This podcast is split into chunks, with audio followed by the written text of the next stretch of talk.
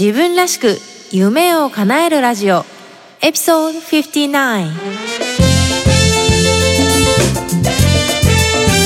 こんにちは。サンディエゴメイコと中村真由子です。大学生の時に外国政府観光局の唯一のスタッフに採用され日本事務所の立ち上げに携わり韓流ブームの火付け役として日韓を飛び回り30代を手前にアメリカに単身移住。大好きなサンディエゴとメキシコを股にかけてお仕事しながらオンラインビジネスを立ち上げたり大学で講義をしたりと理想のライフスタイルを形にしてきました。プライベートでは台湾人の夫と結婚し働く母として海外での子育てに奮闘しています。ポッドキャスト自分らしく夢を叶えるラジオはそんな私メイが理想のライフスタイルを実現したいリスナーのあなたを応援する番組です。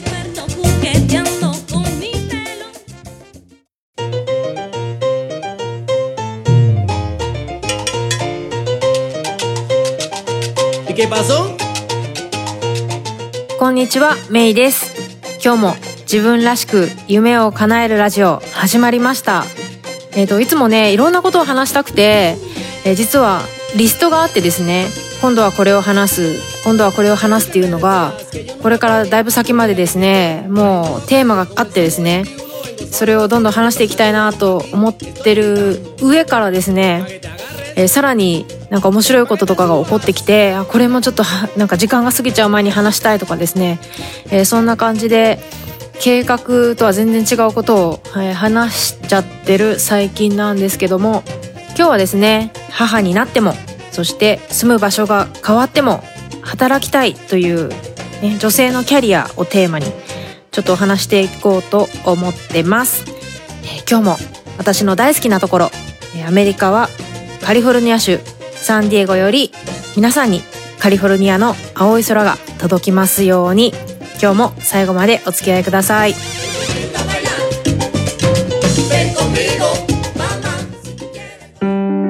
自分らしく夢を叶える。はい。今日は母になってもどこに住んでも働きたいというテーマで、えー、話していこうと思うんですけどえー、そうですね。ちょっと私の話をする予定じゃなくて、それはまた別でと思ってるんですけど、まあ、ざっくり話すとね、えー、仕事に今戻って3日が経ちました。今んとこ、かなりいい感じです。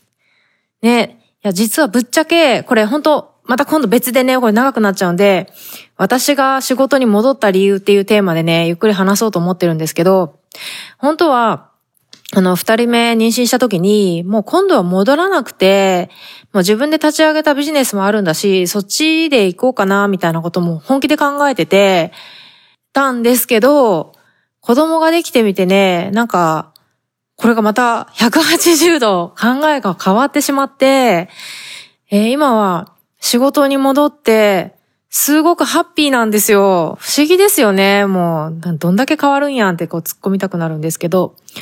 まあ、プラスね、やっぱり、あの、ただ仕事になんかパッて戻ったっていうんじゃなくて、あの、うまいことアレンジができたなって思ってて、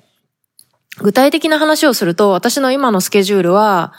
一応フルタイムっていう風にはなってるんだけども、勤務時間が8時3時。で、子供を迎えに行く時間が6時まで。ってことで、つまり、えー、8時から3時は自分のキャリアの時間。で、えー、3時から6時までは、まあ自分の時間とかね、自分の夢の時間だったり、えー、まあ、ね、一人の女性として、一人の人間としての時間だったり、あとちょっと新しいプロジェクトに取り組んでみる時間。このポッドキャストを撮ってるのもまさにこの時間なんですけど、そして6時以降が家族との時間。キャリア、自分の時間、家族。この3つが今ベストバランスで取れてるなと感じてるんですね。あの、よくライフワーク、ん？ワークライフバランスとか言うじゃないですか。で、あのバランスって半々にするって意味じゃなくて、自分にとってもベストなバランスを見つけて、それを実現していくっていう意味だと私は理解してるんですけど、まあ私の場合はそのワークライフバランスを細分化すると、えー、ワーク、マイライフ、マイライフ as a mother じゃないけど、そのキャリアと自分としての時間と家族との時間。この3つかなって思ってて、それが今、なんかゴールデンな感じで、なんか実現できてて、ね、まだこれ1月初めかもしれない。仕事に戻ったばっかりかもし、だからかもしれないけど、これまた、あの、時間経ったらね、えーいとかって言ってるかもしれないんですけど、今んとこハッピーに過ごせてるんでですね、ちょっとこれまた今度話します。で、今日話したいのは、今年最初のいいニュースっていうので入ってきたので、皆さんにもちょっとシェアしようかなと思っててっていうのが、えっ、ー、と、前回の放送、これ何話だったかちょっと思い出せないんですけど、えー、私に初めてママ友ができたよっていう話をしたんですよね。しかもなんか普通に、あ、こんにちはみたいな感じで知り合ったママ友じゃなくて、ようやく知り合いの知り合いに紹介される形で、このママ友 N さんとしましょう。N さんと繋がれたんですけど、これまた素敵な女性で、で、えっ、ー、と、ちょっと N さんの話をちょっとしたいんですけど、N さんは、えっ、ー、と、日本で、えっ、ー、と、金融機関でお仕事されてたそうなんですね。で、20代の頃は、自分はずっと仕事は続けていくだろうって思ってたそうなんです。ただ、えっ、と、アメリカ人の旦那さんと出会っ、日本で出会っ、日本で出会ったのかな？うん。あ、アメリカですね。えー、まあ20代の時に今の旦那さんとアメリカで留学中に出会って、で、それから一旦日本に帰ったんだけど、結婚をして、で、えっと、アメリカに来て、で、えっと、アメリカでも働き続けたいっていうので、アメリカで、えー、アカウンティングですね、経理の勉強を大学でして、大学で学位を取って、しかもその学位を取ったのが、えっ、と、上の子が生まれて妊娠出産の時と被ってて、だから、こう、に、あの、子育てしながら学校、大学、アメリカの大学で勉強して、アメリカの大学の勉強って結構大変だから、本当にすごいなと思うんですけど、子供は預けて、勉強して、で、学位を取って、で、二人目のお子さんも生まれてって、今、二人お子さんがいるママなんですけど、で、その間に、そのアメリカ人の旦那さんのお仕事の関係で、何回もそのアメリカ国内を転勤して、それにずっと家族でついていっているっていう形だったんですね。で、まあ、そんなわけで、やっぱり多いと思うんですよ、女性の場合。あの、旦那さんのお仕事について、その転勤とかね、まあ転職かもしれないですけど、旦那さんのお仕事について住む場所が変わるっていうケースはね、実は非常に多いんじゃないかなと思っていて、で、N さんもそうだったんですけど、でも、アメリカに来ても、そしてアメリカの中で転あの、ね、転々としながらも仕事を続けたいっていうので、で、まあ、ただ、まあ、お子さんができて、だからもう働いてないのが何年ぐらいになるんですかね多分、8年以上だったと思うんですよ。ちょっと確かなことはわかんないですけど、計算すると少なくとも8年、9年、もしかしたら10年ぐらい働いてないのかもしれないんですけど、でもずっと働きたいっていう気持ちがあって、子育てをしながらも、だったんですね。で、えー、私がその N さんと初めてお会いしたのが去年の11月で、で、まあ、そういう話を聞いて、いや、でももう、あの、家にいるのが長か、長くて、社会との関係が途絶えてしまってて、もう自信がないとかっていうお話とかもされてて、と言いつつも、あの、クイックブックっていう、その経理のソフトウェアとかの使い方の講習、講座とかも、あの、ちゃんと受けに行ったりして、あの、お勉強をちゃんと続けてらっしゃって、すごいね、こう前向きな方で感じもいいし、まあ、とにかくスマートな方だなっていう印象は受けてて、で、もう私、そういう人を見ると、もう応援せざるを得ないんですよ。これはもうなんかお金とかなんとかとかじゃなくて、もうそういうなんか、キャリアっていう、なんかこうキャリアで頑張りたいっていう人がいたら、もうなんかとにかくそれがうまくいくように応援したいんですよね。もうこれだから多分自分のライフワークだと思ってて、あの、そうですね。まあ、キャリアアドバイザーという形でもう活動していっても、どんどんね、活動していってもいいと思うし、UCSD というこちらの大学でも、そのキャリアの関係の講座で、ちょっとお話をね、したりもしてたんですけど、そういう意味で私の中でキャリアっていうのは、あの、すごく興味のあるトピックで、で、ちなみにそれどうしてかなって考えた時に思い当たるのが、やっぱり自分が最初に大学を出て仕事に就いた時にすごく苦労したんですよ。私が、あの、大学を卒業して就職活動、卒業してというか、大学時代に就職活動してた頃って2000年代前半で、一番その就職氷河期って言われてた頃で、もうとにかく本当に仕事がなくって、で、さらには私の場合は留学に行ってて、大学4年の5月にアメリカから戻って、で、6月は教育実習してっていう感じで、いわゆるその就職活動の時期に活動できなかったんですね。で、ようやくなんか夏頃から就職活動を始めるけども、まあそんなに求人ってなかったし、で、なんか東京のそういう説明会、商社の説明会とかにも行っても、やっぱりなんか、その有名大学の人とか男性とかをやっぱり意識して採用してるっていうのが見え見えだったしっていうので全然ご縁がなくて、それが私多分人生で最初の挫折っていうか、ピンチだったんで、それまで私は割となんだろう、すごく引いてたものはないのかもしれないけど、何でもこう割とそつなくこなすタイプだよねとかって母親にも言われてたりして、まあまあなんとなく、あのーこなしてきてて、で、学校の勉強とかって、まあ勉強すれば、まあそれなりに成績って上がるじゃないですか。まあそんな感じでなんかこう、あまり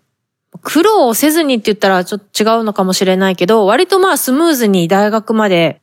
なんかこう行ってた感があったんだけども、いざその就職っていう場面になって、本当に苦労したまあ、自分の中でね、苦労したんですよ。で、このまま就職が決まらなかったらどうなっちゃうんだろうとかって考えて夜眠れなくなったりとか、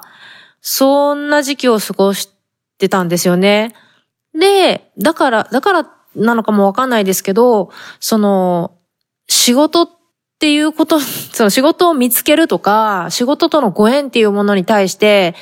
なんかすごくこう、アンテナを張ってしまうし、なんかそういう仕事、働きたいっていう人がいたら、なんか、なんとか力になりたいって思っちゃうんですね。で、その N さんの話を聞いたときに、もう絶対なんかサポートしたいって思って、全然頼まれてもないのに、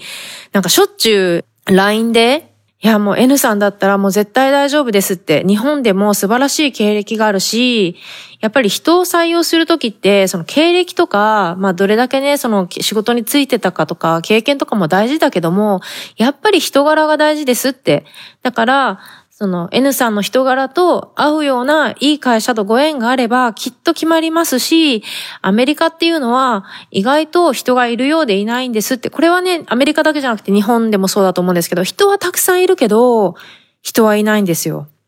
これどういうことかっていうと、人は、頭数として人はたくさんいるんだけど、その職務とか、そのポジションに、こう、合うような人とか、その会社の、うん、なんだろう、その会社の雰囲気に合うような人とか、うん、この仕事をこなせるだろうなっていう人って、意外といないんですよね。うん。で、これがまたさらにアメリカになると、やっぱりその、例えば日系の企業だったりすると、まあやっぱりその日本で当たり前となっているもの、例えば社会人としてのマナーだとか、メールの送り方とか、そういう当たり前のことは、もう会社としてはもういちいち教育とかしてる暇はないから、そういうのがわかる人で、そういうことはもうああの、心配せずに安心して仕事をお願いできる人ってなるわけですよね。で、そんな人って意外とアメリカだからいないんですよね。で、そういうことも私は分かってるから、とか、この自分が住んでいる地域だったら、こういうえー、業界で仕事が求められてると思いますとか、この業界、この地域ではこういう業界が、えっ、ー、と、盛んで、今儲かってて、だから、あの、チャンスがあると思うとか、そういう話とかを聞かれてもないのに、なんかしょっちゅうなんか LINE で送ってとか、あの仕事の探し方はこうした方がいいと思いますとか、聞かれてもないのにずっとなんかなんかとにかくもう、とにかくやってみてくださいみたいな、絶対 N さんだったら、あの、うまくいくし、N さんが働けば、子供さんたちにも働いてるママの背中を見せることができるし、ね、あの、お家でね、ずっと子育てするね、喜びもあるけども、やっぱり大変さもあるじゃないですかって。で、なかなかね、そのママとしての自分じゃなくて、自分としての自分って入れる時間って本当にやっぱり貴重だから、ぜひね、もしそういうふうにお仕事したいという気持ちがあったら、ぜひチャレンジしてくださいって、あの、私サポートしますって子供さんがね、なんか、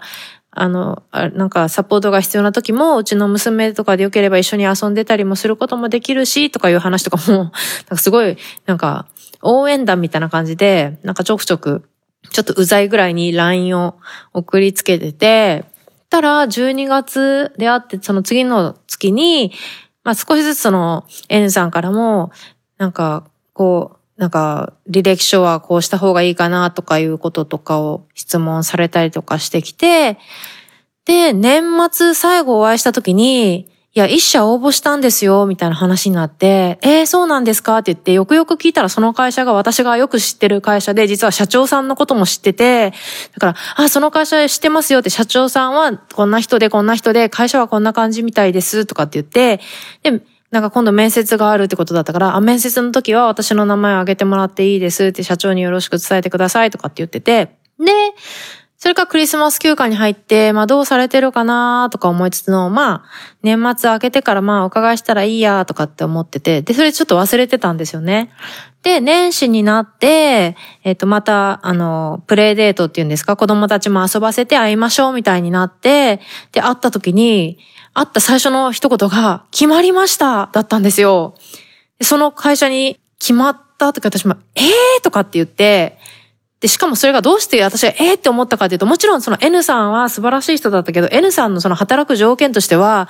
子供が学校に行ってる間に働きたいとか言って、で、子供、下のお子さんとかまだそんなに学校しっかり行ってないから、週2回多分4時間とかしか働けないんですよ。で、その条件でいいとか言ってもらえたとか言って、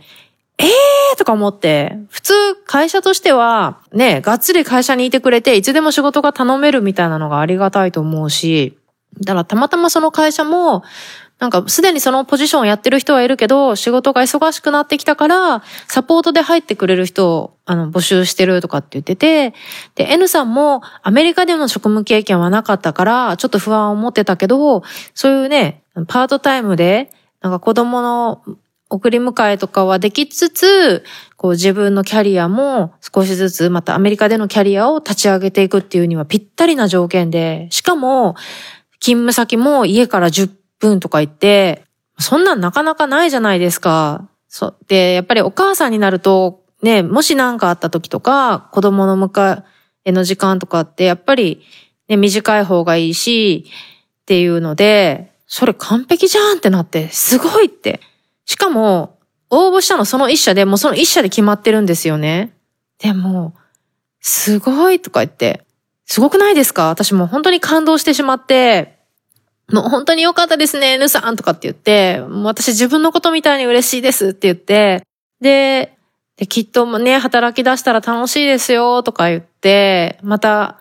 なんかうちの会社ともなんか近いかもしれないからランチとか行けたらいいですね、みたいな感じでちょっと私もすごく楽しみにしてて、うん、今これ、あの、撮ってる段階ではまだお仕事はスタートしてないみたいなんですけど、また、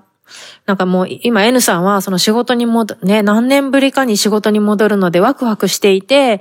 いや自分ね、こんなに嬉しいことがあったのはもう何年ぶりかって思うとかって言ってて、やっぱりその子供のことでね、嬉しいことっていうのは結構たくさんあったりするけど、自分のことで嬉しいことってお母さん業をやってるとなかなかなかったんだよね、とかって言ってて、ねだから私も本当に嬉しくて、それが2019年最初のなんかすごくいいニュースだったんですね。なんか今年、ね、N さんにとってはいい年になりそうだし、なんか私にとってもいい年になりそうな、えー、気がしてます。で、私もね、昔だったら、その、ずっと、あの、まあ、働きたいと思いつつも、ブランクが長いから、その、働くのに自信がないとかね、そんな気持ちがあんまりわからなかったかもしれないけど、今回半年ぐらい家にいてみて、その家にいるとどういう気持ちになっていくのかっていうのを実際に体験して、うん、ちょっとわかりましたね。なんか、普通に働いてる時だったら、なんか当たり前にできてたようなことが、その24時間ママモードになってしまうと、なんかできづらくなってくる。なんか、なんでしょう。普段ならぴょんぴょん飛んでたバネが、なんかちょっと鈍ってくるっていう感覚があって、